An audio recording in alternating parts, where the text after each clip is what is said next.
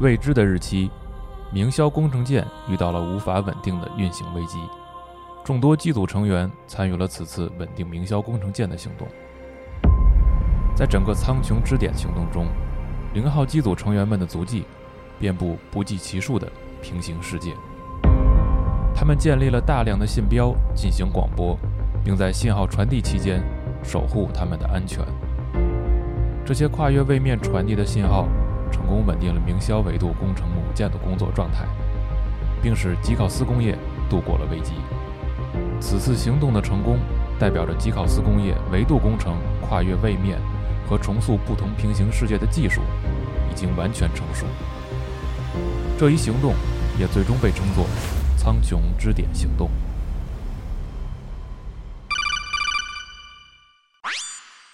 喂，你外星人什么时候回来呀？他们用过那套衣服已经展出了。哇，你跨维度通讯就聊这个，太奢侈了吧？啊，是给苍穹支点专门设计那套零号机组冬装吗？终于能看出啥样了是啊，你不想去淘宝集合铺看看吗？咱一人买一件。啊！行，那咱下周喂，四十二，你还好吗？四十二。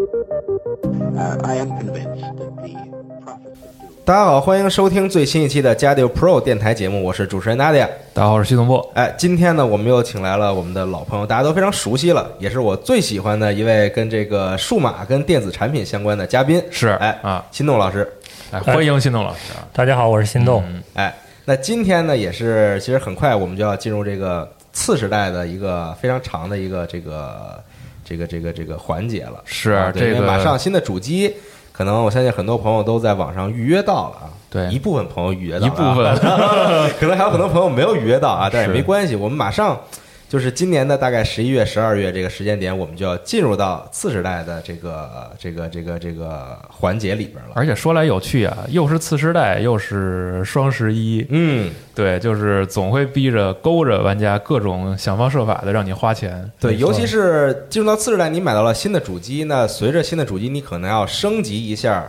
与这个主机相关的配件儿。对那比如说可能，比如说我现在进入次时代的准备就是我买了新的电脑，我装了新的电脑，那我可能就要升级一下我的键鼠啊、我的耳机啊、我的显示设备啊等等。对，那买这个新的次时代的游戏主机呢，我觉得可能大家除了买游戏机以外，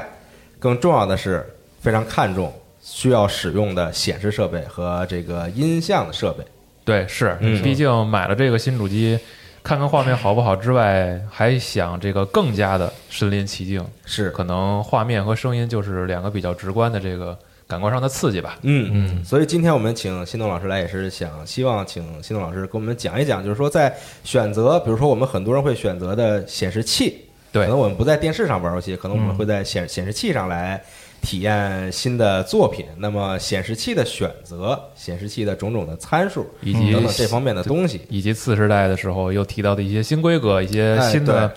很玄乎的名词，今天咱们也都来聊一聊，就剖到底析有一下哪。些是我们需要注意的？对到底哪些相对来说比较重要？到底对我们在买的时候应该更看重哪方面的这个数 据？嗯，哎对，嗯没问题啊。嗯那其实双十一嘛，是刚才我们聊的，应该买东西了。但其实本期节目应该算一个拔草节目，啊，别买是吧？啊、对，别买，别 别买，买就对了啊，别买别买就对了。那我们其实可以简单聊一下显示设备嘛，好因为这部分是我的知识面覆盖呢，包括显示器和电视。嗯，但是我可能要跟大家先说的事情是说，呃，显示器、电视我都会聊到，好，但可能电视会稍微多一点，嗯因为这是我本职的事情。第二个事情呢，就是说，显示器那边虽然是也是我们公司核心业务，嗯但是呢，我不方便说特别的多。嗯，说特别多呢，这个事情大家以后可能就哎也不太想合适是吗？也不想买显示器了。啊，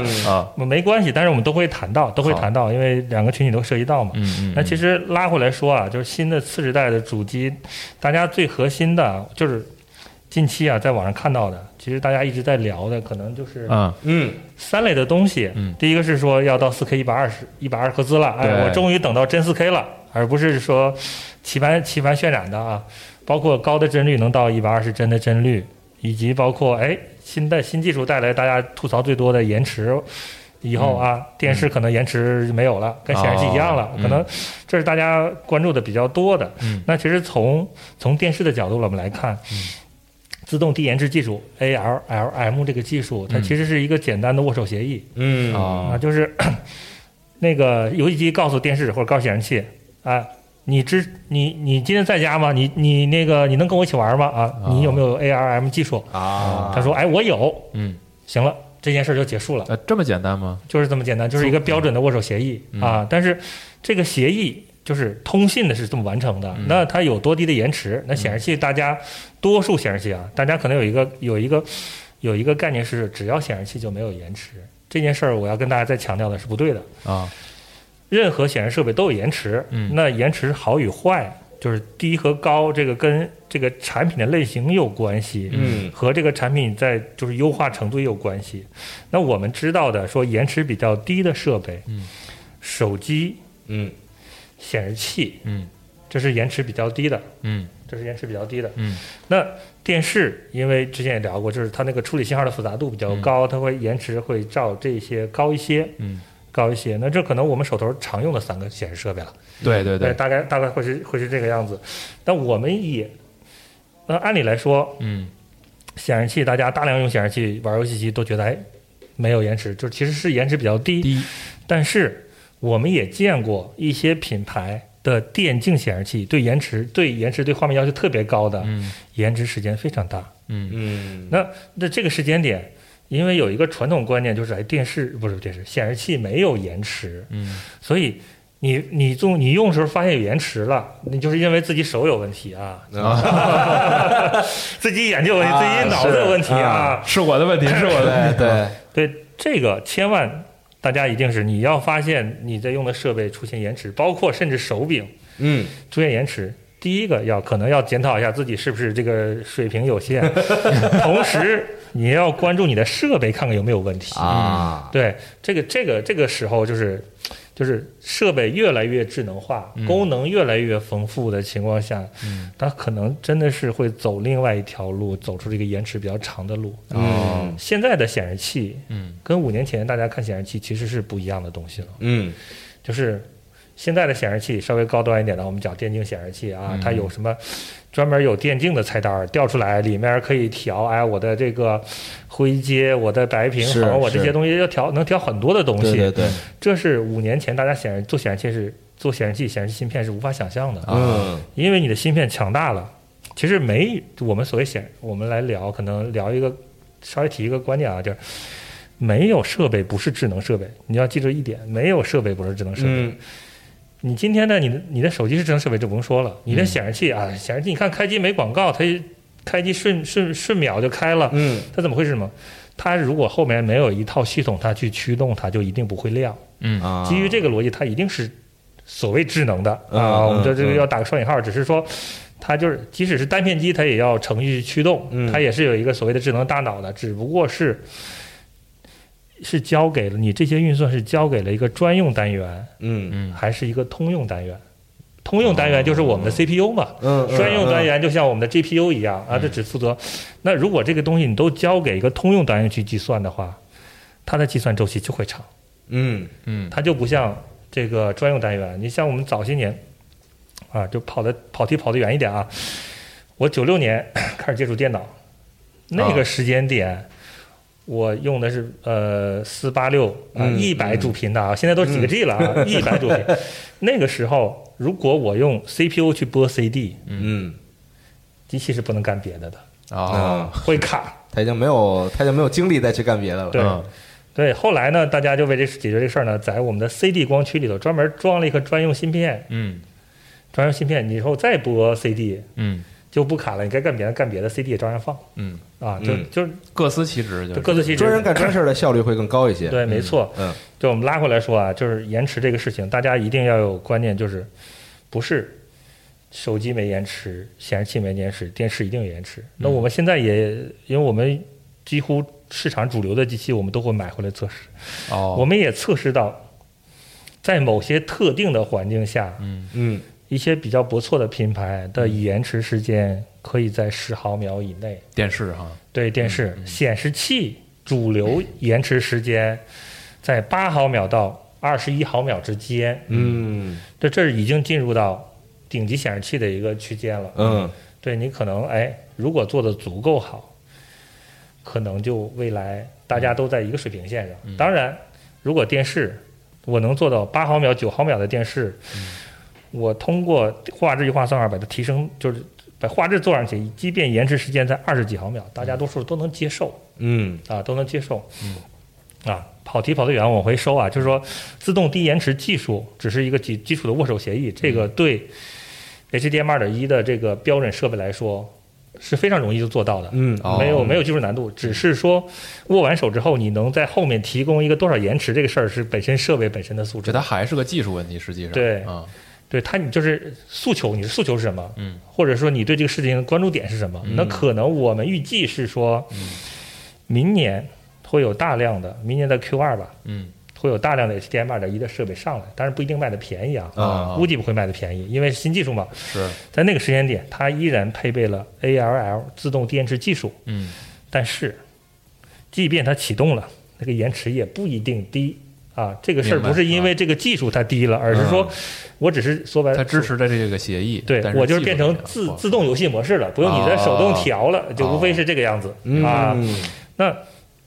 刚才说到四 K 嗯真四 K 一百二十赫兹和 ALL M，、嗯那 OK，我们 ALL M 说完了，自动电视说完了，嗯，四 K 电视已经卖了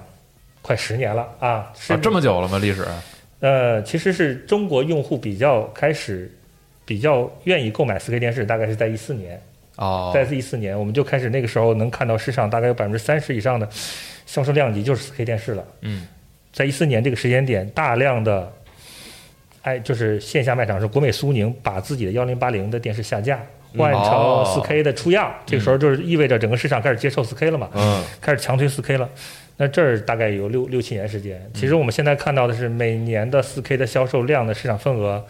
已经超过九成了，嗯，因为还有比较小的什么三十二寸啊，对， 40三十多寸的啊这种，这都卖幺零八零或者七二零的四 K 电视普及了，那这个事儿就是就不是问题嘛。嗯，对，那问题点就在于哪儿呢？啊，在于说一百二十帧。嗯那一百二十帧这部分呢，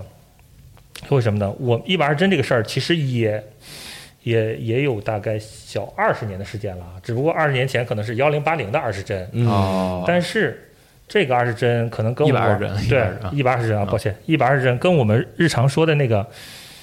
一百二十帧的游戏不一样。嗯因为电就是就是无论是电视显示器还好一嗯点，显示器说多少帧呢？基本上就是输入你可以能输入到多少帧。嗯电视在聊多少帧的时候，就是我能显示多少帧，跟我输入没关系。哦，电视信号原则上只有三十帧，嗯原只原则上就是你广电给我们的，可能到我们这儿变成六十了，它是增强过的、嗯啊。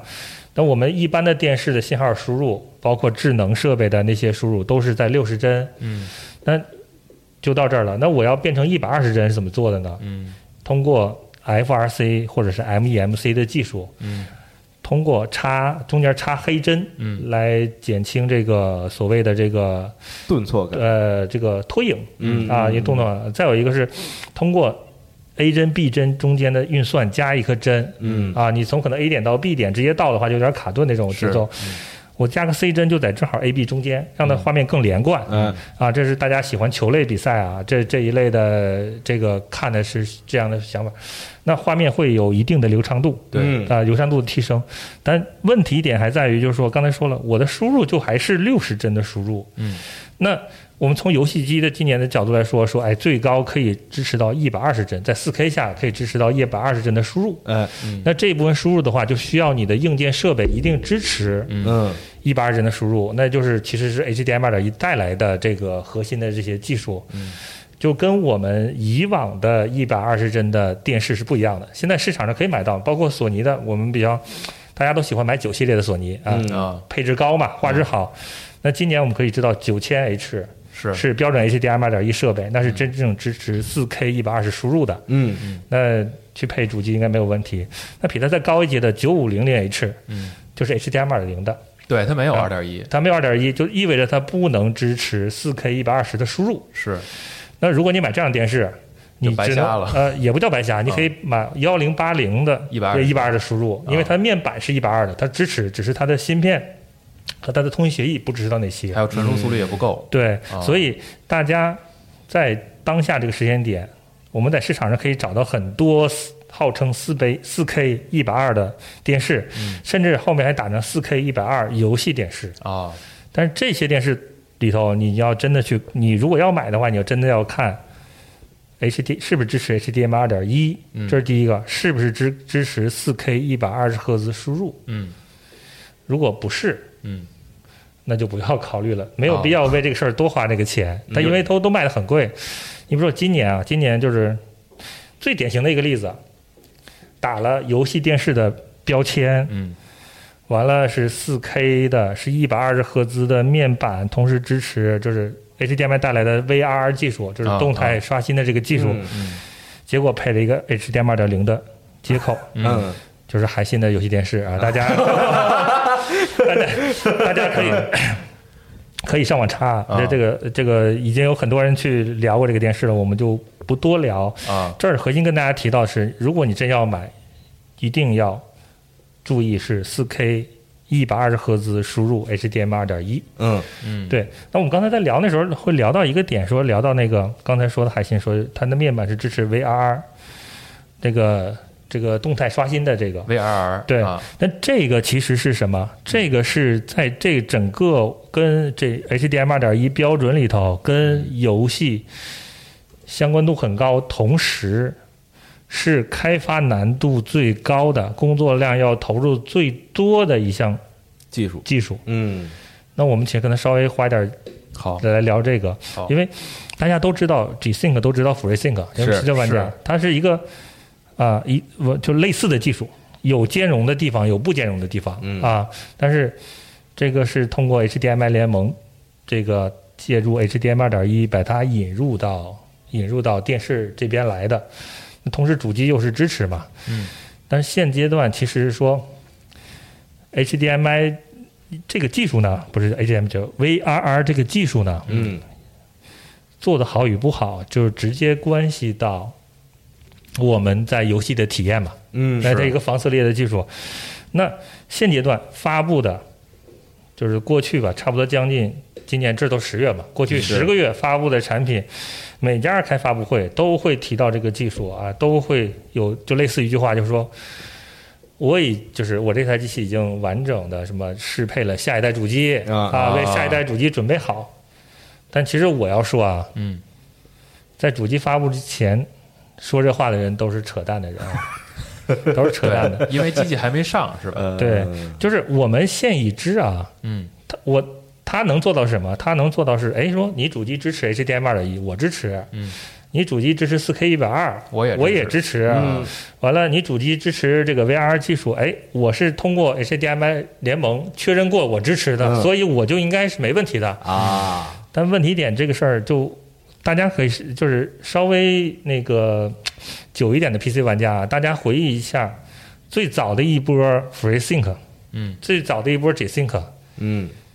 就是你刚刚出世、刚刚上市那时候，大家体验过那个感觉，嗯，是什么样？因为现在就是有些人可能有经历过才会有印象，就是哎，OK，你有防撕裂技术，我看上去哎，好像防撕裂了，嗯基本上都会打个双眼说好像防撕裂了，就是在你特定的一些画面上一定是没问题的，啊啊嗯但不是所有画面都都没问题啊 是这样状况。包括你看 FreeSync 基本上已经更新到最早是 FreeSync，完了 FreeSync 一点零、FreeSync 二点嗯零啊，FreeSync 和一就是 FreeSync 一点零这个其实跟 FreeSync 本质上就是差别，发布时间差别不长，但本质上就是差不多，稍微有一点点升级。对多数人的反应来说，FreeSync 就等于一点零吧，嗯那 G-Sync 其实中间也做过一些调整，不停的通过显卡的驱动在在在做在做修改嘛。是。那其实是什么？就是说，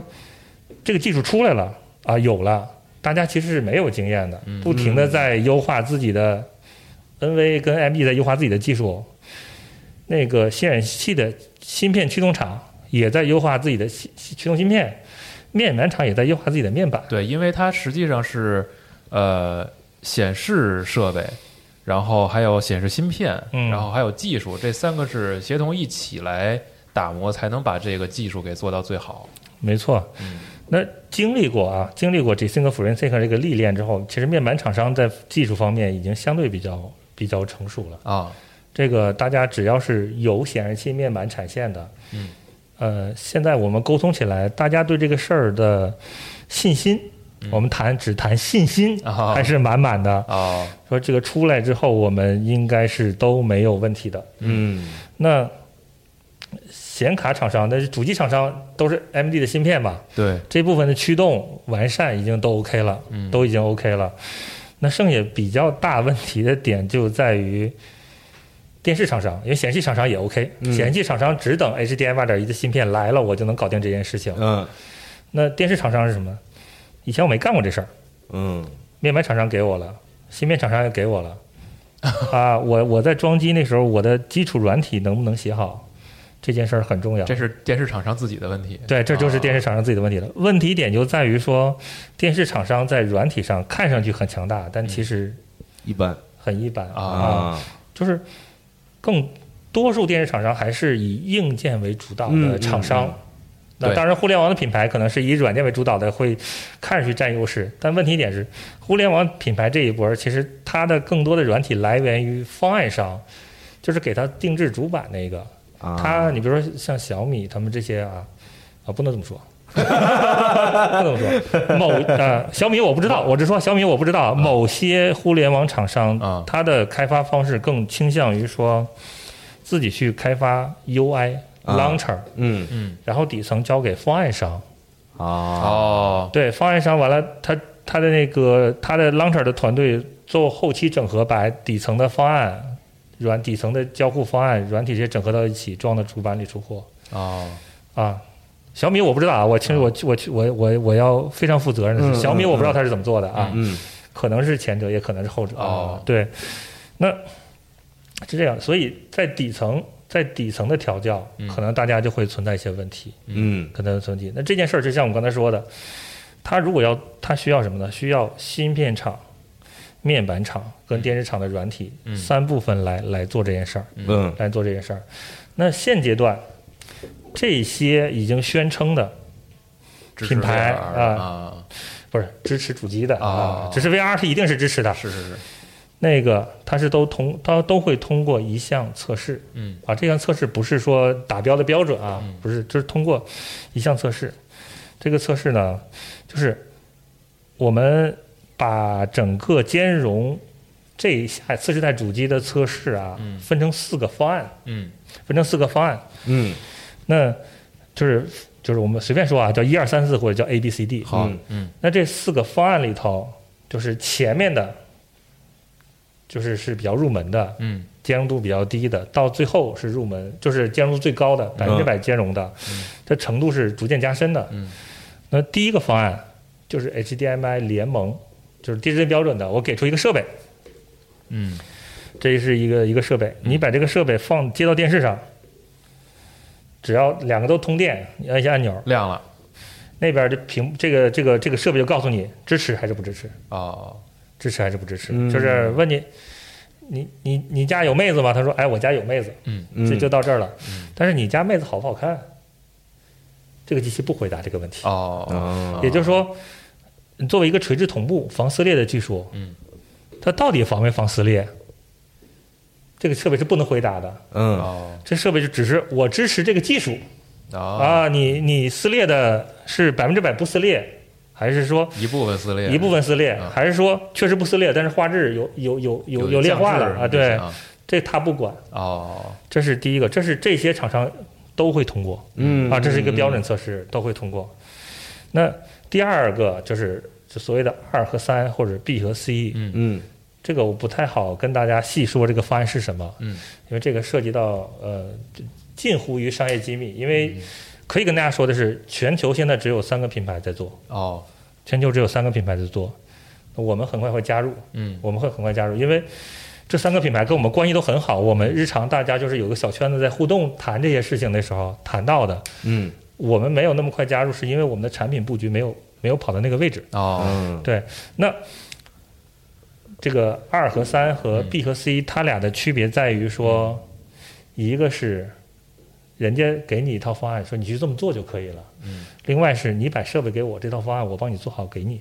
哦，对，它会有就是后者，就是所谓这个三或者这个 C 的这个方案，嗯是有一个强大的第三方出面背书的，嗯啊，就是我站在这儿，我就告诉你支持，它就没有问题。嗯，那如果通过 C 这个方案或嗯者三这个方案的原则上，百分之九十九的状况下不会出现问题，哦，嗯嗯不会出现问题有背书就说完全没问题啊。啊，那这个背书，它背书了，你即便就是接到主机上，嗯基本上也不会出问题嗯啊，就是大概这样的。那第四个方案或者 D 方案，这个最简单、嗯最直白，就是拿主机测。嗯啊，就是拿主机测，你测过就测过了，嗯测不过你就去改哦，啊。对，这个也没有谁出面做认证啊，就不需要。就是、所以四来说就不是技术层面或者支不支持的事儿，就是我们实际的拿对应的设备来对检验了。检验你测不支持，嗯你就回去调你的软体，调到支持为止。哦，对，这是最笨的方法，也是最有效的方法。但问题点就在于嗯，你有没有能力提前拿到主机是，啊啊？这件事儿呢，截止到上周，嗯我们知道，Xbox 就微软这边，嗯嗯全球就给出了两台机器到硬件厂商。哦，只有两台啊。嗯软件厂商那边做开发的，大家拿了多少台我就不知道了。嗯嗯那就是小弟非常啊、抱歉的是，嗯，我们公司拿到 一台哦，啊啊，这台机现在在您公司现在还需 需缺人吗？嗯这是关键我还没有拿到，这台啊机器在台北。哦，嗯就是如果没有疫情的话，我可能今天咱俩咱们不聊嗯天，我今天在台北咱看可能戏 微微信视频聊天儿啊，另外一台嗯，在一家芯片厂里。哦，对，因为芯片厂如果把方案做得比较彻底的话，嗯，有助于这使用这家芯片厂的所有所有的电视，所有电视的基础兼容完成，那后期还是要有调试明白调试动作的。嗯那这是 Xbox，那索尼的尿性大家就都知道了啊。嗯那我自己做电视，我怎么可能把主机给到另外一家硬件厂商啊？嗯这件事情，而且而且啊，以现在索尼的主机的更新，就是索尼电视配套的更新频度，因为它今年就是首就主主推九千 H 嘛啊，感觉上是的，嗯，对，那九千 H 是我们最近拿到的更新，只是说把四 K 一百二打开了。那去他们有人去测试 Xbox One 嗯嗯啊，Xbox One X 嗯 VR 还打开不了，VRR 还打开不了，VR 还打开不了。嗯那现阶段不知道是说，我索尼没有打开 VR 功能，嗯还是说我就要做产品区隔，嗯，就不支持 Xbox 的 VR。哦，啊，但原则上，从索尼电视的角度来说，没必要做这件事儿啊。是对听起来感觉没什么必要，嗯那预期是说，在主机同步上市当天，嗯或者是一个月左右，嗯会有一次新的推送来支持。哦，就是正常的逻辑应该是这样，因为我因为索尼的太电视的人不会告诉我它什么时候更新啊。嗯我想就是在这个事儿的我的判断是什么呢？我的判断是，索尼的电视部门也不一定及时拿到了主机。哦，因为原则上他要拿到主机，就是我们这样的啊，就是做基础设备开发，嗯以我们的能力嗯啊，可能需要一个月的准备周期。哦就是我拿到机器了，我要把它各项调节到比较理想的状态，嗯完成基础功能，大概要一个月的周期。嗯那这是只对针对中中国大陆。嗯那索尼是要卖全球各个区域的，嗯各个区域的版本其实是至少中国大陆的安卓和中国大陆以外的安卓是不一样的对，啊。中国大陆是 AOSP 嘛，嗯安卓开源项目，嗯，不是标准安卓、对对啊。中国以外是标准安卓，嗯它至少甚至它有的区域还是 Linux 的系统，哦，对，因为设的不同的区域不同版本嘛。嗯那它这个整体开发，就我人力比较强的情况下，它也得一个月的周期吧。嗯，那这个时间点，它推送系统只打只只给了四 K 一百二，我不觉就是按理上，我可能觉得今年年内收到大家版本都有有都可能有危险啊。对，有这个可能，因为我开发完了，我要验证，嗯，验证涉及到很多部门，要要短则几天，长则一两周的时间去验。我每改一行代码，我要把所有功能验证一遍，嗯，这是一个电视厂的标准流程，以防嗯出现 bug 嘛。对，那这个周期可能就会稍微晚一点，晚一点，所以我我们不知道，很可能就是我的判断，很可能索尼电视部门也没有及时拿到是拿到主机，嗯拿到主机。那这个部分也是也有可能，就是我们可以什么以什么时间点为为节点啊？嗯第一支在互联网上第一支 KOL 发出来的，嗯，十级视频，就是我拿到机器了，嗯，那个时嗯，间原则上就是。我我们微软差不多时间是同，就是我们我们拿到主机跟微软放出视频时间差不多是同步的。哦，对，所以可能我们推测，可能就是那个时间点，嗯他要把他准备好的给大家的测试样机啊，或者是工程机啊，或者这些东西就放出去。嗯，反正我们得到的消息是，索尼是在九月份开始往外发布、往外送机器的，包括媒体的 KOL 和软件开发部分的。嗯嗯嗯那那可能往后推一个月，推俩月，嗯差不多吧。那快最快，嗯，主机发售一周，哦。软体的更新，如果慢了，那可能就今年年底、明年年初了。嗯，但您指的这个可能是更偏向于开发工作的这个送出的这种样机，嗯，应该是这这个层面的吧？因对，为就是它的原则上，它的系统版本不会是不是最完整新的版，或者不是零售版的内容。对嗯，有还有可能是说，你收到机器收到机器了，但你可能没有游戏。嗯是，哦啊，你收到那个机器可能都不带光驱，嗯，就是为开发者准备是一定不带光驱，你要往里灌自己的内容吧，嗯我不能让你去反复的去灌这个调试啊什么这对些。对对啊啊，啊所以这些东西都可能会影响到说电视厂商的适配的周期，嗯是，对，包括啊显示器厂商适配周期。嗯，一会儿我们会聊到显示器那个适配周期可能比这还要长。哦，，对，因为有些东西都是都是全新去去去准备的，嗯去准备的。所以啊，我们拉回来聊，就刚才就就我我聊的东西比较散，就不用跑题。嗯嗯我们说当下所有说，可能包括九千也是在内，嗯说我对下一代主机都已经准备好了，那这个事儿特别不靠谱。那就是那基于这个事情啊，大家可能就会有人说说这哎没所谓的事情，嗯就是你你支持 HDMI 二点一了，嗯你支持 VRR 了，你支持 4K 一百二输入了，嗯即便适配的不好，主机上市了之后。他们都拿到主机了，拿到主机就适配好了，给我推送软体嘛。嗯现在因为手机更新，电视也更新，这种东西很频繁了嘛。是，对吧现在这都个说都指着那个固件更新嘛，嗯但其实我在这事儿啊，作为行业里人，我就我我我提个问题，大家思考一下：嗯，就你家电视嗯过去一年有收到过更新吗？没有，我昨天特意看了一下我家电视，一年多没更新了，嗯因为就是为什么会这个样子啊？嗯第一个是说，手机的更新跟电视的更新它是有一个本质的区别的。嗯手机更新在于什么？手机更新其实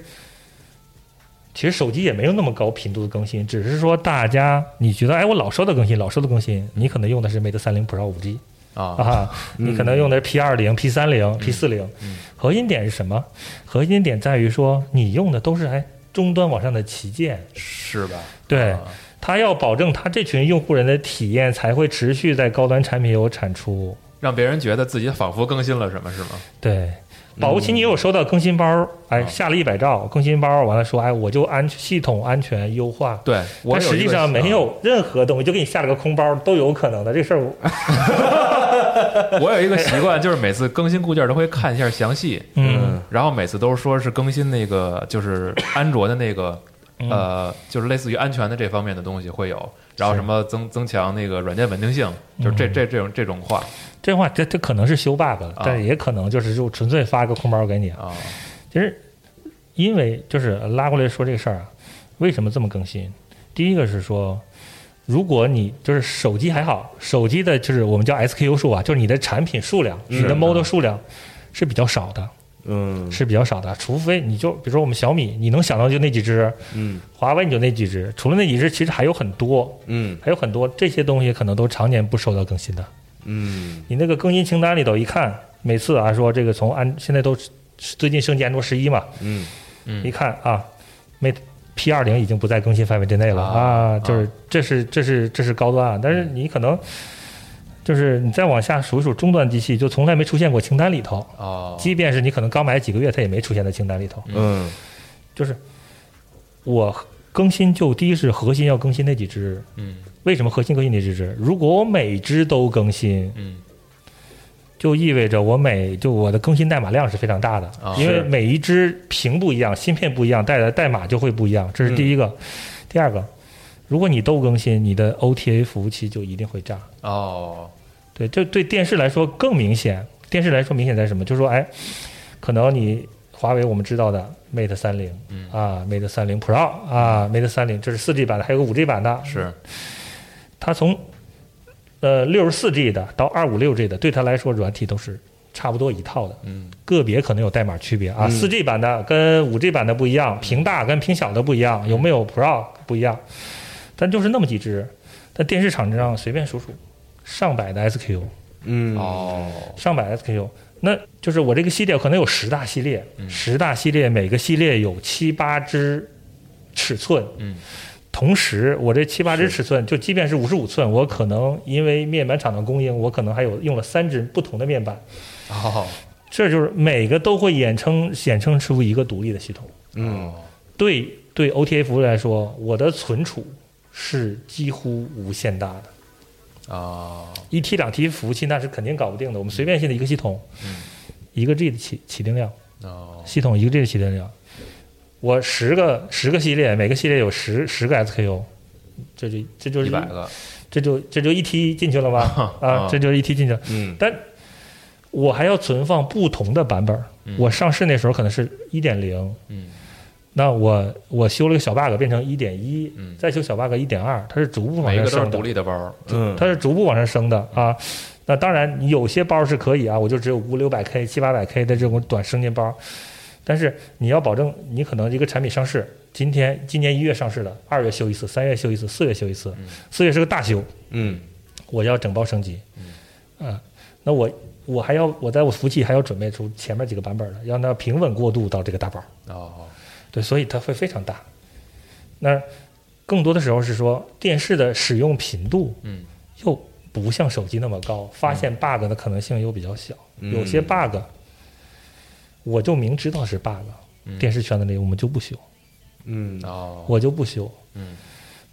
就基础的能影响到用户的。使用的这种这种 bug 它都不修，你就不用指望它一定要为某个设 后备期来做大幅的升级。嗯更关键的是什么？它可它其实这个这个事儿很重要，它可能升，但是过去几年我们看到啊，这个电视厂商对游戏的主机的重视度并没那么高。嗯那现在推往前推，延迟高的、掉帧的、嗯屏幕卡顿的也是撕裂的这啊种，对嗯这种事情其实大家稀稀奇古怪了，见多了，所以我们才会做游戏电视嘛。嗯这些东西都没解决，你就不用指望它。以前那些事儿都没解决，你不用指望他说，哎，新主机来了，我我认为我支持了啊，就支持了，我再去为啊你事儿再测一测。嗯很多厂商不会，嗯嗯很多厂商不会，所以在这方面，我们是觉得这个部分大家要慎重，嗯这部分大家要慎重的。甚至于可能说，就从从近年来就是关注可能数码圈子，或者说这些电子消费产品、游戏电视这个概念也才才几年吧。对，就是这个时代的主机的中后期才会有很多的品牌去推游戏电视这个概念。嗯啊，之前好像真的就也比较少吧。那就是还是举例子啊，嗯这个国内现在可以跟大家报数据啊，就是说小米是中国实战第一的品牌，哦，嗯嗯就是电视年占有量是吧？对，电年年电视年销量这么说啊哦，，电视年销销量量啊，已经是第一，这个毋庸置疑的了。嗯啊，后面我没记错的是海信，嗯，好像是 TCL 哦，啊，是这样的一个节奏。那给大家举个例子啊嗯，就是 TCL，嗯这都中国第三大的厂吧？嗯但这不叫中国销量自己品牌销量排第三的嗯这个，它它只有它的雷鸟系列的一款机器有游戏模式，哦，啊，嗯，而且还是最近才才更新上去的，其他机器都没有。嗯哦，那你就想整个行业对游戏方面的重视度到什么程度吧？比较低，确实是比较低。那它的这个这个所谓的这个游戏模式，是真的在这个低延迟和防撕裂这上面有显著的效果是吗？就比如说我要玩游戏的时候，我切到那上面，能有明显的区别吗？这个事儿呢，就是可能就要谈整个行业对游戏模式的一个处理方案。嗯，其实是因为电视的延迟，更多的事情是因为电视要处理各种信号源的这些逻辑嘛，就是嗯我并不知道信号进来的信号源是品质好的还是不好的，我不能判断，嗯所以我要把我的整体的所有的这个画质优化的功能跑一遍，嗯保证它不是那最差的啊啊，因为你跑的过程中可能降了啊，啊，是有可能降的，因为没法识别到信号到底是什么样的信号，嗯嗯那游戏模式是什么呢？游戏模式大家默认为你就是进来是高画质的信号，嗯我把所有优化功能能关掉的都关掉，嗯，这样的话我的处理时间就会比较短短啊，我的啊延迟自然就上去了。那就是延迟低了，对啊对对，所以它就是类似于一个还原还原的功能哦，主机就就跟显示器一样，主机给我什么信号，我就出什么信号？我尽量出什么信号，哦，嗯哦嗯因为是是因为它有一部分画质优化功能嗯不在电视厂商手里，在芯片厂商手里的，哦我把它写死了，你是不能修改的。嗯，啊，这个电视厂商能做的大概只有两成，嗯，哦，有八成都在底层去做的。嗯，这是主流的是方式。完了，其实过去几年的索尼的延迟时间，大家都觉得不理想，嗯甚至说，比如说最早索尼第一支那个 OLED，嗯 A A one A 一嘛，嗯，有五十毫秒的延迟。之前索尼都、哦之前索尼都是在二十几毫秒的延迟，嗯突然就干到五十了。嗯那个事情是什么？那个事情其实是我们的判断是说，包括我们看完机器之后的判断，啊索尼在尝试，我不关闭我的画质优化功能，保留一部分，嗯把画质再提再往上拉一个台阶。嗯这不就是你给我一个信号进来，我把它画质再往上拉一个增强台再阶增强，哦对，增强。在这基础上，我在他们的判断说，哎，五十是可用户可接受的，是这样的一嗯个一个一个做法。但是过去两年呢，就是大家这个吐槽吐的实在太 多了，又退回来了哦，啊，又退回 来了，又所退回以它来了。可以可以理解，就是要如果是按您说的这个理论，就是可不可以理解为它在这个优化嗯还有画面延迟上，就是也要需要用市场去验证，然后通过用户的反馈去了解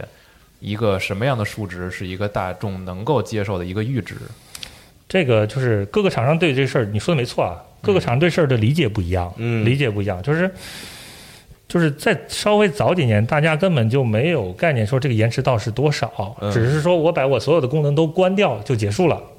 嗯，就就结束了，我这嗯是我能做的极限了。嗯那具体它是多少这件事儿，我其实电视厂商可能都不关心，都不关心 啊因为已经到我的极限了，你你想再低我也没没有能力了。是，这是这是这是一种状况啊。那其实国外媒体是有一些测试，包括人体工程学啊，就是什么嗯这些嗯就各稀奇古怪的东西都反映过来说，哎，那个各种奇奇古怪的数值，我们我们拉过啊，说有有的说就是你看到输送你到你大脑，嗯，再到你手臂，你的肌肉有反应，有反射，嗯，说美国做的数据是有九十毫秒。我说，如果就是从我们角度来说，如果是九十毫秒的话，那基本游戏都不能玩了。啊嗯，那个鼠标你有有九十毫秒就应该是飘了，是对，就各种稀奇古怪的值嘛。但最后那个国外的有一家电视和显示器方面，就是专门做显示的，给的意见是不要高于四十，哦嗯不要高于四十。但是如果说不高于四十的话，其实在过去几年，可以可全球可以选择的产品也不是很多。嗯全球产品不是很多，但是最近两年大家意识到这个事儿了，就都在改善，测试方法也有了啊，跟新商跟芯片厂谈的资源也多了，嗯包括我们我们最早做的方式就是去找芯片厂，你不是有百分之八十的优化功能都都动不了吗？嗯咱俩商量商量，你开放出来一块儿，你告诉我怎么开放，我把软体写好。啊，就跳过一部分功能，所以我们延迟会低啊，就是类似这样的处理处理方式，大家做的会都会比较多了。包括当下，其实今年我们在看到大家测试测试那时候，一些特别高阶的产品已经很低了，嗯已经已经很低了。但是这个时间点很低，我们还要就是还要跟大家在这儿提到的就是说，任何厂商跟你宣传的延迟低，嗯它前面如果没有加上游戏模式，嗯对你来说就没有意义。哦，它可能做了一个模式，这个模式就是延迟低的，嗯但是它可能是劣化、画质的，或者什么其他的因素做出延延迟低，嗯就只要不是写在游戏模式里，就跟你没关系。哦，对嗯这个事儿，就好像我们聊一个啊，最近就是不就最近啊，从去年年初吧开始，比较多的电视有过什么德国莱茵低蓝光认证，有有有，对经常听这个，嗯就是呃现在稍微好一点了。嗯最早那个时候，那个低光认证那个画面就是颜色都是不对的，哦嗯这个模式啊，模式是不打开的，你一到菜单里很深才能找到这个模式。嗯为什么防得很深呢？因为它就不想让你打开，一打开你就发现，哎，画意，我们叫画意，就那个图像不一样了，嗯啊，颜色偏移了。嗯那你说这电视是不是有问题？是啊，它就会是这个样子。那你既然你谈了一个护眼的功能，谈了一个降蓝光的保护视力的功能，嗯你又不给大家用，那不就糊弄鬼吗？嗯对，其实这种在电视圈子里啊，包括显示器圈子也是，就这种特别的话术啊，是没有对用户来说本质没有实际意义。嗯，没事让没事文字让宣传起来看起来我更给你好个看卖点，对这个卖点嗯我只要花钱，他就给我这个模式，嗯我就按照模式嗯嗯调一下就可以了。但是能不能你好用就不一这定。模式并没有用，并没有 用，不是好好，并没有用好啊嗯。显示器一样的，显示器一样的，我嗯出门就会被显示器人打死 啊。对啊，来，我们那个又说啊，就刚才聊到 TCL，TCL 其实在软体更新这件事儿上是一个特别好、特别可以拿来说的例子啊。 嗯作为中国销量第三的品牌啊，我们就举一个它卖的特别多的产品啊，嗯但是不是以 TCL 品牌出现的，嗯是以东芝品牌出现的。哦对，东芝品牌在截截止到今年年底都是在中国区都是在 TCL 手里，海外在海信手里。啊哦，对，那个大家随便去一台家电论坛啊，或者随便打个百度，可以搜到一个产品叫 U 六九零零 C。嗯这个系列啊，有五十五寸，有六十五寸，有七十五寸。嗯这个机器在过去两年的时间里，被国内的很多就是稍微预算充裕一点的电视玩家所推崇。嗯哦为什么推崇呢？推不一定他推崇的人不一定买了啊。我先说，啊推了不一定买了。第一没个事，是手机也这样，推崇了也不一定买啊。嗯就是第一个是什么？第一个是它的配置高啊啊，亮度号称有一千嗯，啊，这啊这么高对啊完了，控光分区就是提升一个画质的白画面的那个控亮度控制分分成区域的，嗯啊，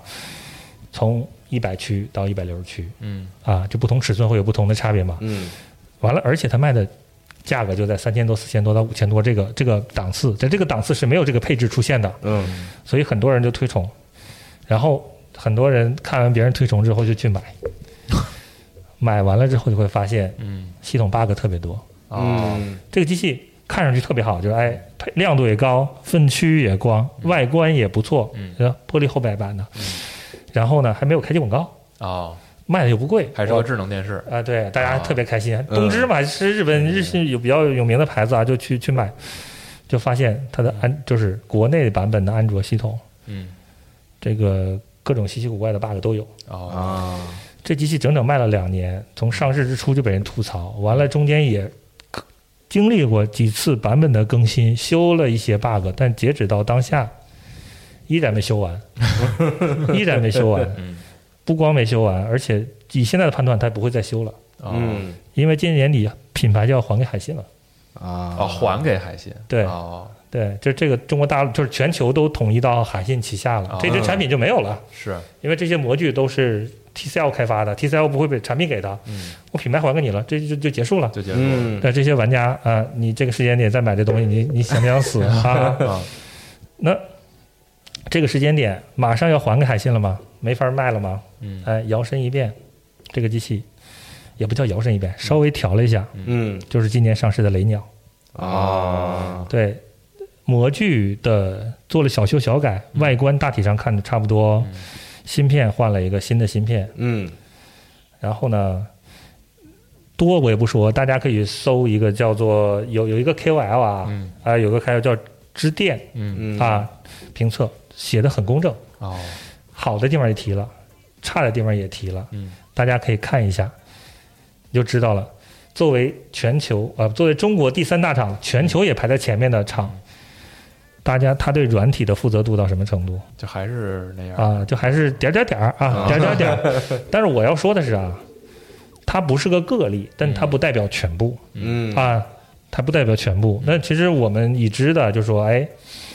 整个中国电视圈子里还那个软件能力比较强的，嗯，我不不说互联网品牌啊，互联网品牌是另外一个维度在看这事情。嗯哦从软就是硬体跟软体配合比较强的，海信还是比较强的。哦，对，海信比较强，但不一定是就是说，我说的话不是让大家就一定去买海 信啊，这是两回事儿啊。就可以多了解吧。对，嗯你可以嗯嗯多多关注它的一些产品综合，地对，去这个看待，就请大家智能电视时代起，请大家在选择电视的，除了看硬件参数以外，嗯，一定要看一下大家对它的软件的一个状况，嗯你才能判断说这个东西可以还是不可以，嗯可以还是不可以。不光要追追求硬件参数啊，这个事儿已经过了，嗯过了时代了。那至于这些事情啊，我们聊这么多啊，那可能聊就要聊的是说。呃，拔了半天草了，还得该该动还是要动一 点、啊。买啥？对我，我有几个几个意见嗯供大家参考。嗯如果你的当下的预嗯算非常充裕，充裕到可以买天买地啊啊啊，买火箭啊，啊，没所谓买什么，那我自己造电 视看着是看着想什么就买什么，不好就随时换。啊啊就是到但这种程度的。对啊，那这个我们就其实就也不一定会听我们节 目，我们就扯淡扯到这儿啊。嗯说预算稍微充裕一点的，啊预算稍微充裕一点的，你想为新一代主机在电视上做投入的，嗯我的建议是不要在当下买，哦，不要在当下买。嗯你这个时间内啊，可能我九线 H 或怎么样的事情啊，嗯为什么不要在当下买？明年预计在 Q 二嗯最晚 Q 二尾，第二赶季六度的时候对第二季度可能六月进入六幺八期间，嗯各大品牌的在中阶偏高阶以左右的这个，呃，HDMI 二点零啊二点一嗯啊一百二四 K 一百二 VR 的这个机器就会上来了。哦虽然价格不一定会比当下的索尼的九千便宜嗯啊。不会太便宜啊，嗯就是所以还基本会这个价格段稍微再往甚至往下拉个五百块左就右可能价位要按您这么说的话，大概在六千上下，啊，六十五寸在六千上下吧啊啊，五十五寸可能在四千到四六千千到六千之间啊。嗯在这个档次价格段，你的选择会非常的多，哦，甚至一些机器的配置会高于现阶段的索尼。嗯就是因为索尼的画质大家一下追不上嘛，那我配置拉高一点啊，是让大家满足一点。那那个时间点，主机已经上市了半年了，嗯该想做优化的人已经真心优化结束了，不想做优化的人你也看出来了。而且，主机你对多数多数多数玩家来说，你基本上要在明年 Q 二才能拿到主机。嗯我的判断是啊，啊，更越来越多的玩家吧。对对啊，对，因为你基本上今年今年 Q 四是价格不太合理的时候，而且也确实不太好进来嗯，然后因为都是中国厂做的嘛，啊。春节结束之后供应供应会非常非常稳定，啊所以基本上明年 Q 二应该是价格比较合理了。嗯先买主机，买完主机接到你家老电视上看一下效果啊玩一玩。那个时间点差不多六幺八到了，你换一台新的之后，你会发现，哎，画质好像明显的提升，哎，这个这电视换的特别超值、啊，还是得对对比着来看，来感受它的这个区别。那个时间点你，你就可以去问第一波人嗯拿到主机的，并且提前在今年六双十一已经买了电视的人，到底优化的好不好啊？不好的就不要买了，啊好的哎就可以了。嗯，而且而且就是这是这是我的意见啊。那其实我们再梳理一下现有的产品，为什么不建议这个时间买？嗯啊，大家可能特别觉得九千 H 这个事情没问题啊，你看索尼官方的啊怎么样的这些东西，而且固件儿也刚刚更嘛。对，嗯问题点是你主机拿到比较晚的情况下，嗯等你就是你可能明年你早一点，今年年内我觉得国内可能能有一万用户能拿到主机，我可能就差不多了。反前正就段是少量吧很少少但量。啊我前两天看的时候，整个亚洲只有五十万台，哦，对，但我这这个不是官方数据啊，我明白 对对嗯。那如果是亚洲只有五十万台的话，那那你的四十九万台， 嗯我恨不得都在都在日本啊。那你明年 Q 一拿到，明年 Q 一索尼就发新一代的新一代的电视了，啊，九千 i 了啊，可能九千不一定啊，不一定有九，可能明年没有九千了嗯啊。今年觉得哎九千试了一下确实不错嗯，明年九五零零我要升级到 HDMI 二点一，那我就又不卖九千了，因为嗯，去年就没卖九千嘛。哦，对啊，那那你花相同的价格，甚至稍微贵一点的价格买一个最新的产品，配置更高的，你为啥呢？嗯而且你真正要发挥到它的够性能的时候，一定是拿到主机的时候。嗯，那你怎么也得到明年 Q 一了吧？是按今年的节奏，四月，嗯，呃，一月发布，嗯四月上市，五月你能拿到货，嗯，这是九那个索尼电视啊，嗯不是那个游戏索尼机，啊，索尼电视的周 期啊，是这样的。那再有一个，除了索尼以外，大家还蛮推崇那个 LG 的 LG 的对啊， ，LG 带来什么啊？多良心，什么 OLED 六十五寸的嗯啊，七八千块，四个口全是 HDMI 二点一，嗯还还有 FreeSync 啊，这个那的，还有这个 OLED。但是我这儿要提的是，就我这上次也来说过、嗯 l g 在中国的销量已经非常非常的少了，哦，比较惨淡，但比较惨淡。带来的是，这是这是 LG 自己的内部决策有问题，本来不应该品牌卖成这个样子。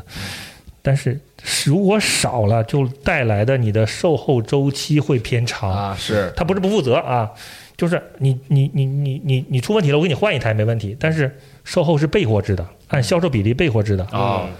那如果你比如说往少说，一个月就卖一万台货，嗯按万分之一的故障率嗯就备一台，啊全国就、哦全国如果你出了就备了一台货， 嗯那这台货在哪儿？我都不好说啊，可能是在比如说上海，嗯也可能在广嗯或者苏州。什么这种地对方啊，结果呢，你在东北嗯啊，给你发一陆运，呃，它它还不能，就是第一是不能快递，快递哦破损率比较高，啊，是他们自有的物流调货，调货从可能从苏州仓嗯调到沈阳仓，嗯从沈阳仓调到比如说哈尔滨仓，嗯哈尔滨仓你的代理商物流或者你的售后物流专车给你送过去，啊，啊，这个周期是比较长的，嗯这个周期是比较长的。那那如果一个月就卖一就就卖一千台呢，备货等于零，嗯工厂现生产。哦，那你这个再到你手里，那就不定什么时间点的事情了。嗯嗯嗯中国的制造能力很强，但前提你得有备料，备料它可能也有，但你你要排产线，你要组装这些东西嗯都很长的。我们看我们自己生产，看周期都是三个月的周期。嗯哦，对，你要保证你的那个物流周转、库存周转嘛。嗯这个我我生产备料一个月，嗯我的我的物流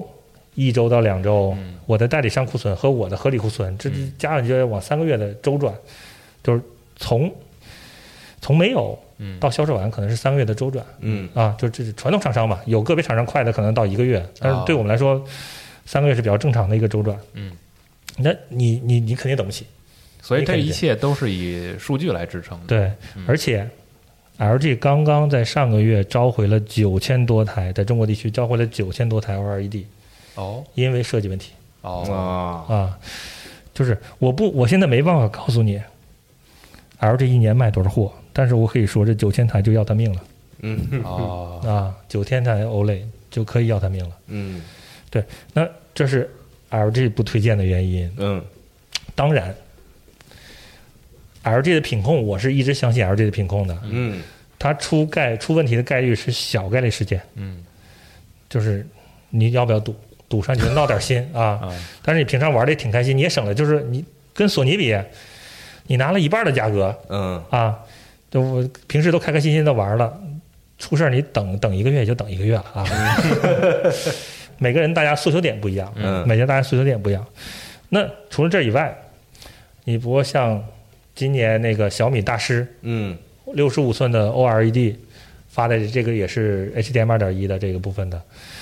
这个据我所知卖的不多，哦，嗯因虽为价然格也高吧？啊一万两千九百九嘛，是啊那个好像双十一要做九千九百九十九吧，啊，啊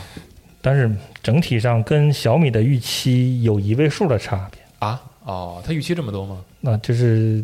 他们预期不多，但是他卖的少， 哈哈哈哈啊啊，所以这一部分我建议大家等一等。嗯如果你真看上这台机器了，那可能这次双十一是一个爆卖的时间，嗯爆卖完了之后。你看一下大家的反馈，嗯前面卖的量太少，可能问题没浮现出来。哦明白明白明白啊，对，看看是不是是不是这个样子。那再有什么这个 OPPO 前段开开发布会 S 一 S 一，啊，那这配置真的是 LCD 就非常牛逼的配置了。嗯，但是那是 O 就是 OPPO 的第一台电视啊，嗯我对所有的第一台都表示、需要看看再说观望一下哈、嗯看看再说。我一般不会习惯是买它的第一台，确一实嗯定要买它的第二台。那个发布会我还看了，然后还特意提到了游戏的强化功能，嗯然后还用的是地平线啊，的背景图，说是支持次世代主机啊，等等等等，嗯，对这个部分其实是这些东西都是会电视这个时间点的。当然，嗯那这是相对说你的预算还相对充裕的情况下，嗯，那可能看上去你的六十五寸要在五五千往上了，对，你的你的五十五寸你可能也要得四4000千往上了，对就是对对对就是这样的水平。嗯但如果你的预算在这之下，嗯，我是真心不建议大家在这个在这个预算情况下去特别刻意追 HDMI 二点一了。哦，嗯为什么不追呢？就是说，第一个是说你的本身预算现阶段来看预算比较吃紧，嗯比较吃紧，主流的选择都没在这个范围以里嗯啊。那可能九千 H 贴个边儿，你得去拼多多买，啊，但那个九千 H 已经上市半年多了。嗯那这个货品虽然它能给你正规发票，还能给你送货上门，还能给你安装，嗯但保不齐是翻新的。嗯啊，就是它一定是，如果你要我的建议，如果你要在拼多多或者是在淘宝买嗯新品上市三个月，嗯，在这之后就不建议在这样的渠道买了。嗯它、哦它第一个是官方不会承认这是我官方渠道，是对，这是大家公认的。嗯所有事情请去京东、淘宝、苏宁、国美线上线下去买就好了，嗯其他的他都不承认嘛。那个之前也在大得在知乎上看到一些大家提出的问题，就是说，嗯呃，发票什么都齐了，这些东西都没问题。一旦但是用用用用出了问题，请售后上门的售后直接说你是翻新机，我不处理。哦，啊，对，有有有扯不清楚这件事儿，嗯有扯不。现在可以做到什么程度？翻新可以做什么程度？你开机时长，嗯，你想说开机时长开了多久，我就给你刷成多久，哦，啊，就是店里的样机嘛。嗯你可能一放放一年，已经一万小时了，嗯没关系。你想，你说说说两百，售后马上给你刷成两百。哦，对，包装箱什么纸全都能造假，甚至连序列号都可以造假。对，这这个这个行业，大家做这件事儿是其实是没什么底线的啊。嗯对，但这个时间点还有很多知乎的 KOL 啊在推荐说，一定去淘宝买，一定去拼多多买。我想说的是，如果那么多人去淘宝、拼多多买，嗯官方早就干不下去了，嗯嗯京东、天猫就撤店了，嗯只是还是很小的比例去愿意冒这风险去尝试的，不占主流，嗯，不占主流。那你这么大个价儿，要不站到主流团队里，还是站到那边去？这大家各自来来判断了。嗯啊来判断了。那索尼、LG，包括小米，包括 OPPO，我们也都都聊到了。其实还还有剩下一些啊，支持 HDMI 二点一的，包括一些可能甚至八 K 的产品，不在用户主流视野里的，嗯我们其实就就就没必要聊了嘛，因为那太小众了。对游戏玩家来说，真的是买台电视没必要去冒这风险去尝试是了。真有嗯对那个预算的话，可能也不会纠结这么多了。嗯没错儿，那可能这一块儿就是电视啊，就是我们刚才谈的是说，哎，你的预算不够的话，不关注这些，那嗯为什么让你不买？第一个是你确实不够，嗯第二个是说你在现有的这些不支持 HDMI 二点一的嗯，机器里头，嗯挑一个画质好一些的。配置高一些的，延迟低一些的，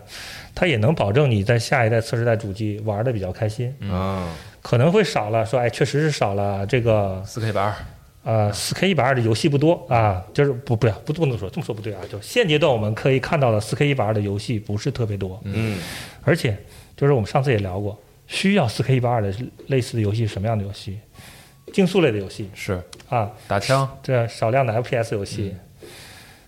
格斗类游戏嗯，对啊，，可能可能会涉及到，那就其实其他的在六十帧都应该能满足大家日常的需求了。嗯那你预算有限的情况下，没有必要追那么高，嗯，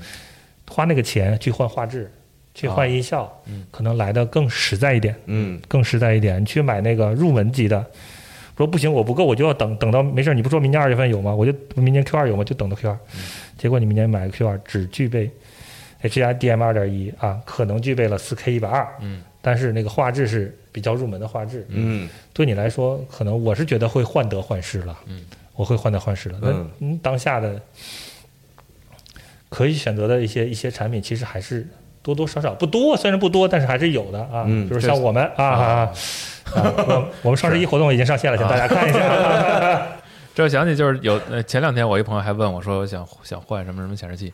就是我也先问他，我说你先说你预算多少钱，你把你预算多少钱说清楚，然后你告诉我你想要什么，嗯你用来干什么用，你想要哪些功能，或者你显示器你想要几个口儿，等把这些都说清楚了，其实也就比较好筛选了，否则就是就像就像刚才星诺老师说的，就会患得患失，这个我也想要。然后那个功能我也觉得不错，然后我还想再便宜点儿，就会、嗯就会左右摇摆，尤其是每次一到这个电商节的时候，就开始蠢蠢欲动，然后又觉得是不是又缺了点什么，就总会陷入这种困局。嗯，今年电视跟显示器双十一都不会便宜，嗯不会觉得像六幺八那么便宜。哦核心是面板一直在涨。哦，嗯，以以最简单的啊，我们随便说五十五寸的这个面板，我们年初那时候一百美金，嗯，现在因为一百八十美金了。啊，哦，那你涨如了将近一一倍，对啊，那你你想说当下的成本还要做还要卖六幺八的价格啊？嗯嗯，不好要不是搞要不是厂商傻，要不是你傻，反正是啊， 嗯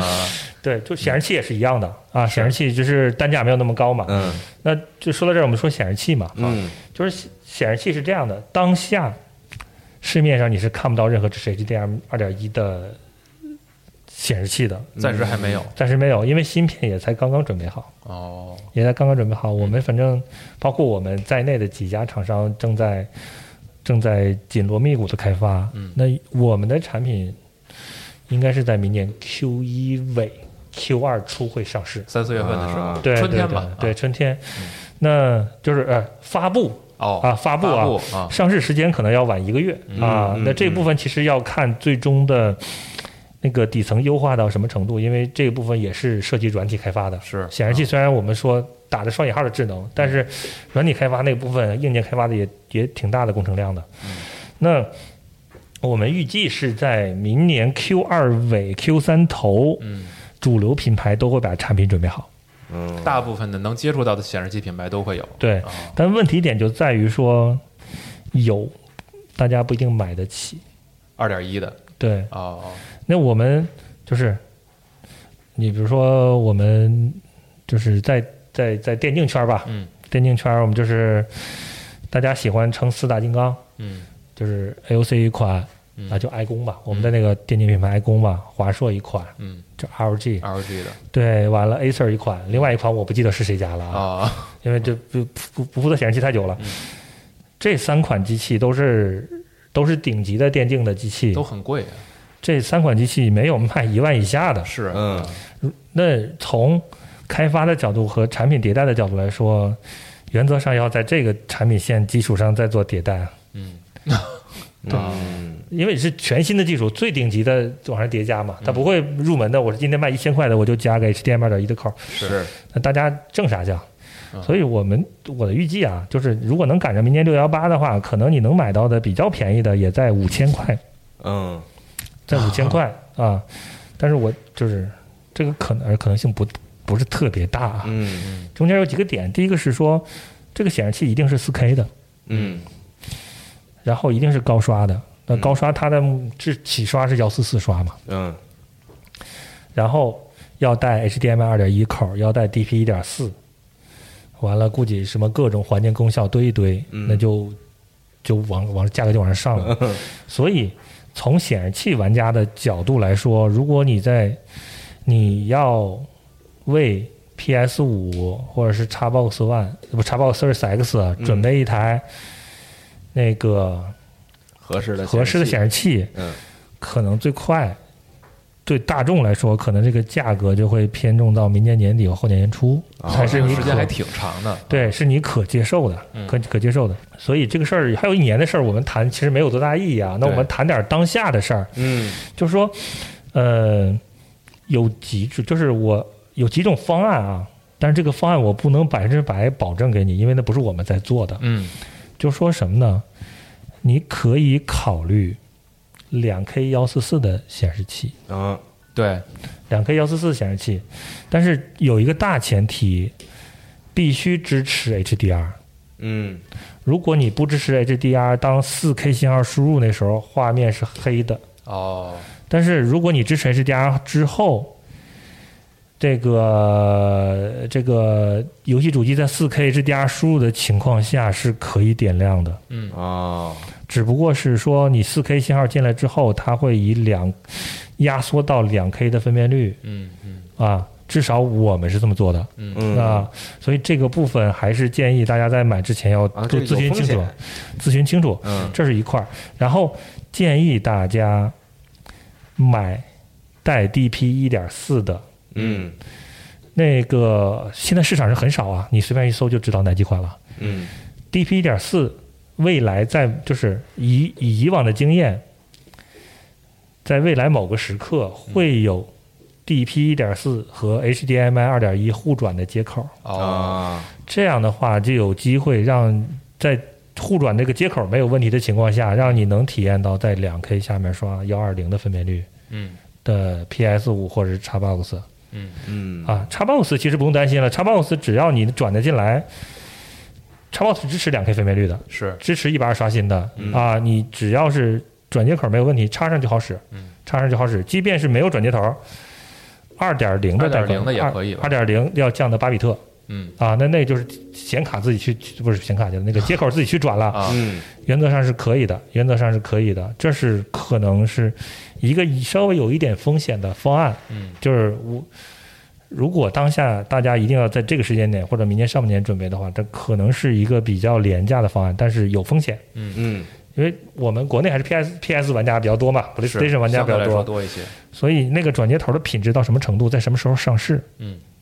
不好说。嗯啊，不好说。上市初期，你显示器可能不贵，上市初期那那头儿可能两三百，嗯哦对，啊后面会便宜了，但是后面可能品质各方面有些变化。那这是显示器的，就是综合指标的一个选择啊。嗯那其实跳开这块儿的话，我会在显示器选择上，主机方面显示器选择上有几有几个意见，供大家参考啊，供大家参考。第一个就是我们刚才说过了，就是说一定要买 HDR 的显示器。嗯那就是市面上有什么 HDR Ready 的，就是它本身没通过任何 HDR 认证的，啊但是就是因为芯片支持，面板也不支持，什么这些东西，或者是 效果会比较差。嗯没关系，你要预算不好，你至少有个差效果的，保证分辨率的兼容。嗯如果你有，只要你有 HDR，你是一个两 K 以上分辨率的，就能保证四 K 的，原则上是能保证四 K 兼容的。嗯这个部分，请大家在买的时候再跟售后、再跟售前确认一下啊，AOC 是没问题的嗯，AOC 是没问题的。那这是这是第一块的，但就当然，如果预算允许的情况下，建议大家买到 HDR 六百的，嗯其实 HDR 四百是一个入门的，嗯入门的它跟那个 HDR Ready 虽然说好一点，但是好不了太多。嗯到六百这个规格了，就会好很多，而且六百不会贵太多。啊对，而且也帮大家把那个可选的范围圈小了，你也不会说选来选去选不清楚啊，就觉得我又想要这个又想要那个，这个圈子会小点儿，给大家那个可选择性的稍微少一点，就是容易选择嘛。嗯第二块就刚才提的，尽量买 DP 一点四的，以保证你后面有转接头儿嗯啊。这个第三块呢是说，就是值和取的这件事儿，嗯不要太过纠结，完全按喜好去、去买就好了，嗯嗯去完全去买就好了。它并不值的，是大家日常的习惯，跟你的笔记本、跟你的电视都一样。是取的也不一定能给你带来特别好的视觉体验，但也可能给你一些不不一样的那个感觉。感受对，嗯就是大家你去网吧待待半天，你就知道你要买曲的还是买直 的了。对，可以可以可以去亲自体验一下，啊对，哦嗯然后就是关于那个那个低蓝光护眼这个事情，刚才我们聊过了一次了，啊，这个东西呢，买了你也不会用，所以你不用特别去追求嗯啊。然后呢是就是还要提的就是不要特别去迷信，就是我们电视显示器都到一毫秒了嘛，嗯你去看一下它介绍，如果出现了这个 MPRT 一毫秒。嗯 MPRT 一毫秒，就不要过分去迷信 MTR MPRT 一毫秒嗯啊，这个基本上跟蓝光一样，你也用不到，啊就是它越快画质就越差，哦好对。啊，啊，你可能为了说，哎，我我 FPS 游戏，我要为了这个这个延迟低、拖影小，我就要那个最快的。嗯，结果是什么？你连敌人都看不清。 对面，这是一个这是一个所谓的面板响应时间加速技术，嗯只要加速就意味着画质要劣化。的损失啊啊对，而且现有的显示器面板都已经加过速了，嗯哦，你拿到的所有数据都是加过速的，嗯你要再往上再加那个那个就，即便电竞选手也不会干这事儿。是啊，所以这个，如果你是因为这个事儿输了，你要把这个往，那 就是眼睛不好啊，眼睛不好不赖别人啊，不赖别人。然后就是，其实那个刷新率这件事儿啊，嗯也不要过分追求。嗯嗯你作为主机玩家，你的刷新率超过一百二就可以了。是啊对啊 PC 玩家，我真心建议嗯幺四四也可以了，嗯幺四四也可以了。我们可以往上推啊，幺四四往上是幺六五，嗯哦嗯啊，还有最近还有出个幺七五，我跟大家说，幺六五、幺七五这就是幺四四啊哦面板超频嗯嗯啊，本身就是幺四四的面板，这个事儿，这个事儿出门也被人打 死啊，这事儿因为这很断，有些有些品牌就是不出幺四四的，嗯我就幺六五，哦多卖五十块啊，哦但是你超频，我不我不知道超频之后对面板的寿命会不会有影响嗯，OC 哦版就相当于是对，嗯，对对对对，没错。但是反正你是花对他花一样钱，你你你多花钱，嗯你让他挣走了，但是你没有什么好的效果。啊嗯再有什么往上还有二四零、三六零，嗯，你的显卡不行。对我来说，啊，我虽然玩 FPS 游戏不多，而且甚至比较差的，啊但是从我角度来说，我宁愿选四 K 六十，嗯我也不去跑那幺零八零二百四。嗯啊啊，就大家的诉求点不一样嘛。嗯嗯而且你去网吧，嗯你发现还有旁边幺四四、幺六五、二四零的显示器，啊你打开系统菜单，你会发现老板都没有打开那个幺四四刷新，你就是在刷六十。啊啊啊多数网吧都是这个样子的，嗯所以大家玩的也挺开心的， 是仅此而已。 网吧可能也是因为显卡 不行，完了，有一点我其实特别推荐的，就是底座儿一定买升降的。哦啊因为为什么我买升降呢？就是说，显示器你在升降底座上投资，远比你在座椅上投资便宜太多了。啊哦是确实是你加五十块，可能就是升降旋转就都有哦了，但是你你你要整个好椅子，可能两千三千都打不住。嗯是对啊对，那你现就是你是长时间在使用或者玩那个时候，嗯你通过可以调节高度这个事情，嗯对你那个颈椎压力会非常小，嗯这减到减成非常好。哦对，所以其实包括包括很多同事都已经把显示器底下垫上书、垫上本儿什么的这啊些东对西。对对那你升降就一次性把这事儿都解决了，嗯贵不太多，真就就是也就是五十八十，嗯那五十八十可能你稍微再贵点的换个金属底座了，哎，看着又高大上不少啊啊，跟朋友吹牛嗯一样的，这这一类的是确实是有帮助嗯的，确实是有帮助的。那可能在显示器这边啊，我我能跟大家就是提到的这些点。大概会就是这些，嗯大家可以按照这个方向参去考参考一下，嗯但不一定是。这是我个人对、对对产品，包括从玩家角度，我日常的一些习惯的一些一些一些理解吧。嗯啊，这样呢可能会帮助到大家。但我还是想说的，那 DP 一点四到 HDMI 二点一的转接头什么时候会有这个事情不不好说说，啊嗯对，不好说。有了那个转接的品质好与不好也不好说啊嗯那我可能举我个人的例子啊，我是那个一一六版的 MacBook Pro，嗯第一次就改成那种超薄的，把光驱去嗯了嗯那种、那种全用 Type C 口的。我是我是首发的用户，那只有 Type C，我就因为我要转接网卡、VGA、HDMI、啊这些东西都要转接嘛。啊那个时候市场上其实找不到太好的产品，找来找去，最后找到一个 Dell 的嗯一个转接的，提供网线、VGA、HDMI。嗯嗯那时候充电那些都不行，OK，那买了一个，五百块，嗯，五百块。现在现在现在买同类产品六七十块就买到了，买五百块买了七个月就坏了。啊，还好戴尔的服务不错，我打了客服调了单子，给我换了一只，嗯又用七个月又 坏了。这完我后来后来一查说，哎，那个这不是已经一年半了吗？嗯花两百多买了一个别人家的这个，哎，什么金属外壳，质感都不错，啊一直用了用到现在都没有问题。但是我现在看一模一样，扒开芯片都一样的，就是七十块。哦，这就中间就是两三年的变化。嗯这就是时间的代价。对，嗯关键是我花了大价钱在那个时间买的，品质还不好，嗯就是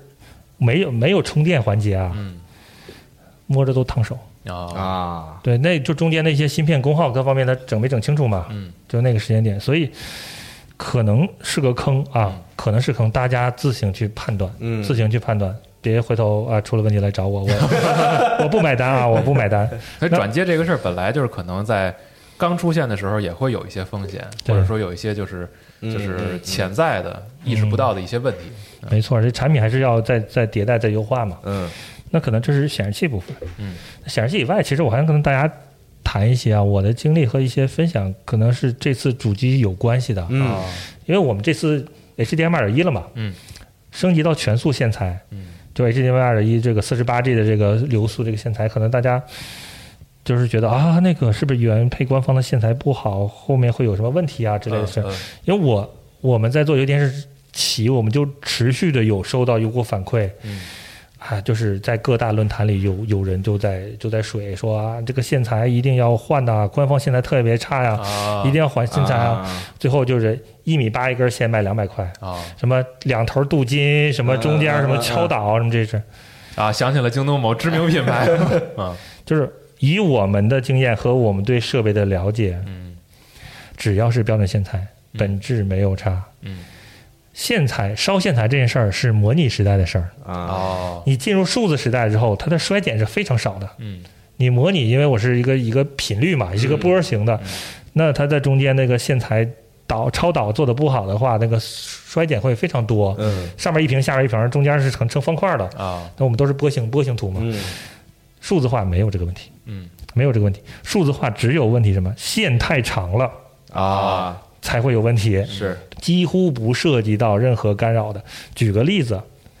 就是我们早些年显示器都用 VGA 的时候，你会发现在线插头两边会有一个黑色的金属的圆圈儿比较防干粗扰的那个对，啊滤波的嗯啊。你到 DVI 线，你到 HDMI 线，你哪有这东西？嗯嗯对没了嘛没有，就因为从线材角度没有这必要，所以大家千万不要去在这件事儿上烧线材，嗯纯是智商税。嗯原厂能给你的线一定是不影响原厂使用的情况下嗯的标准线材。哦嗯对，这个不会没有一家厂商会因为在线材上为线材省钱来损失自己的东西的，啊这个是一定不要投嗯去的。这是第一，这是一个事儿。第二个事儿是空间的事儿，嗯，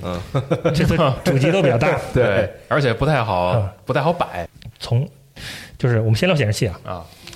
你先买主机之前，啊你先规划一下你的桌子有多大 嗯啊啊，要不要换桌子？是你买一个三十二寸显示器，然后你发现你摆一台主机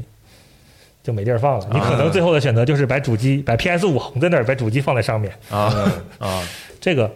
这个可能会是一个是一个比较大的问题。嗯而且，那就是电视其实也类似，嗯我们现有拿到的数据啊来看，因为这已经公开过尺寸了，包括这个噪音也公开过了，包括散热程度也公开过了。我们认为现有的产品已经不太适合放到电视柜儿的下面格子里了。嗯一个是有些格格子放不进去了，是第二个是说你放进去之后散热会有问题。啊，对，对，这个之前公开 Xbox，来拿个小纸片一合，五度上去了啊，对横着这不是竖着放吗？竖着放温度最低，横着马上又上五度，嗯这一系列的问题都比较多。嗯 那可能你能选择的就是摆到电视柜上，啊但是如果你摆到电视柜挡上，着电视了对电视就 要电视就要挂起来了。嗯啊但是电视要挂起来，就对你家的承重墙有，就是你家的那个那面墙有对要求。对对对对，那就是所以大家无论买谁的电视，咨询先咨询先去咨询一下、啊，能不能上墙嗯能不能上墙？上墙是多少重量？你那个墙是轻体墙还是实墙？嗯具体怎么是轻体墙，怎么是实墙？你可以咨询收钱，他们都知道，嗯他们都知道。那就是那有人说，哎，没地儿放到地上，啊，放到地上可能是一个选择，但是嗯从我们的从我们以往的经验，从做电视的经验啊，嗯，不建议来放地上。哦，北方灰比较重，啊，你们家那个那就块地放了游戏机，肯定特别干净，是对，全吸吸游戏机进里对进去了。了。对第二个是说这年会头结儿灰大家家里都有宠物啊啊。前段时间大家都是拿那个这个这个这个马里奥卡丁车逗猫嘛。对，我也看见那些。嗯对啊，对你你你这个你这个吸了已经吸了点灰了，又吸了 点毛，完了，一看一嗡嗡响，那小猫都就凑过去了，还暖和，你知道 吗？尤其冬天是吧？，对，那你后面就不知道这个这个主机里到底有啥是了啊，嗯所以你还是要有一定的一定的一个高度，嗯就是，所以买主之前，无论是显示器还是电视，买主机之前，请大家先规划一下，嗯嗯规划一下位置，这可能以往我们不会不会考虑到的问题。嗯对，那可能我要，比如说我刚才想的，可能也就是差不多这些，看看、是，嗯。对好，然后继续课代表总结啊，就是最好显示器是支持 HDR，、嗯，然后未来这个二点一转这个 DP 1.4 DP 一点四的头儿，嗯最好先观望，不确定是不是有一些这个使用体验上的这个折扣，嗯嗯哎，然后还有这个蓝光护眼功能就是可以不需可以不需要 啊嗯，MRT 可以不需要嗯啊然后，MPRT 啊嗯啊 MPRT 啊，对然后还有就是刷新率可能对于一般感官来说，幺四四已经很高了啊，嗯就不不必过分的去追求一个再高的高度对嗯，啊。还有就是升降底座会帮助到颈很好地椎，帮助到自己的颈椎，然后买能升降的桌子吧对啊也可以还能站着吧站着玩儿吧啊。更健康一些。桌子稍微贵一点，这千一千块嘛，底座是五十块，然后不必过分的迷信的去追求那个很奢华的线材。最后一个就是合理的布置自己的空间。没错，哎，很好。我觉得这期节目可能就是虽然说我们没有明确的说大家让大家去买哪个型号，嗯，但是你最起码可以有在些参可以参考的信息，对在下单之前脑子里多转大家转。哎对啊，双十一的时候，大家如果想考虑有显示器有这方面需求，我觉得可以参考一下这期节目。而且没错毕竟，其实咱们再退一步来说，现在有很多电视其实也有，也是就是即使是一零八零的画面，但是它的面板如果是一百二十赫兹的话，用 HDMI 二点零的线材是不是插上游戏机也可以玩？啊，可以驱动，是吧？啊，没有问题的，对，所以这个其实选择还很多，是而且目前来说空间也比较的大嗯。啊。当然，这些前提都是这个我要考虑预算啊，你要不考虑预算的话，这就再说嗯啊。对，你看，你 对，你看，你要完全不考虑预算，就就先买着玩儿嘛。对，就这期节目咱应该在开头就说啊，嗯对你要预算充足别听了就啊 你先买一台，觉得不好再换一台就完了。啊，嗯好 行啊吧，嗯那感谢大家收听这一期的《加迪 Pro》电台节目，好，也谢谢新东老师的分享，啊哎谢谢好，谢谢大家，嗯咱们就下期节目再见，哎拜拜拜拜拜。嗯。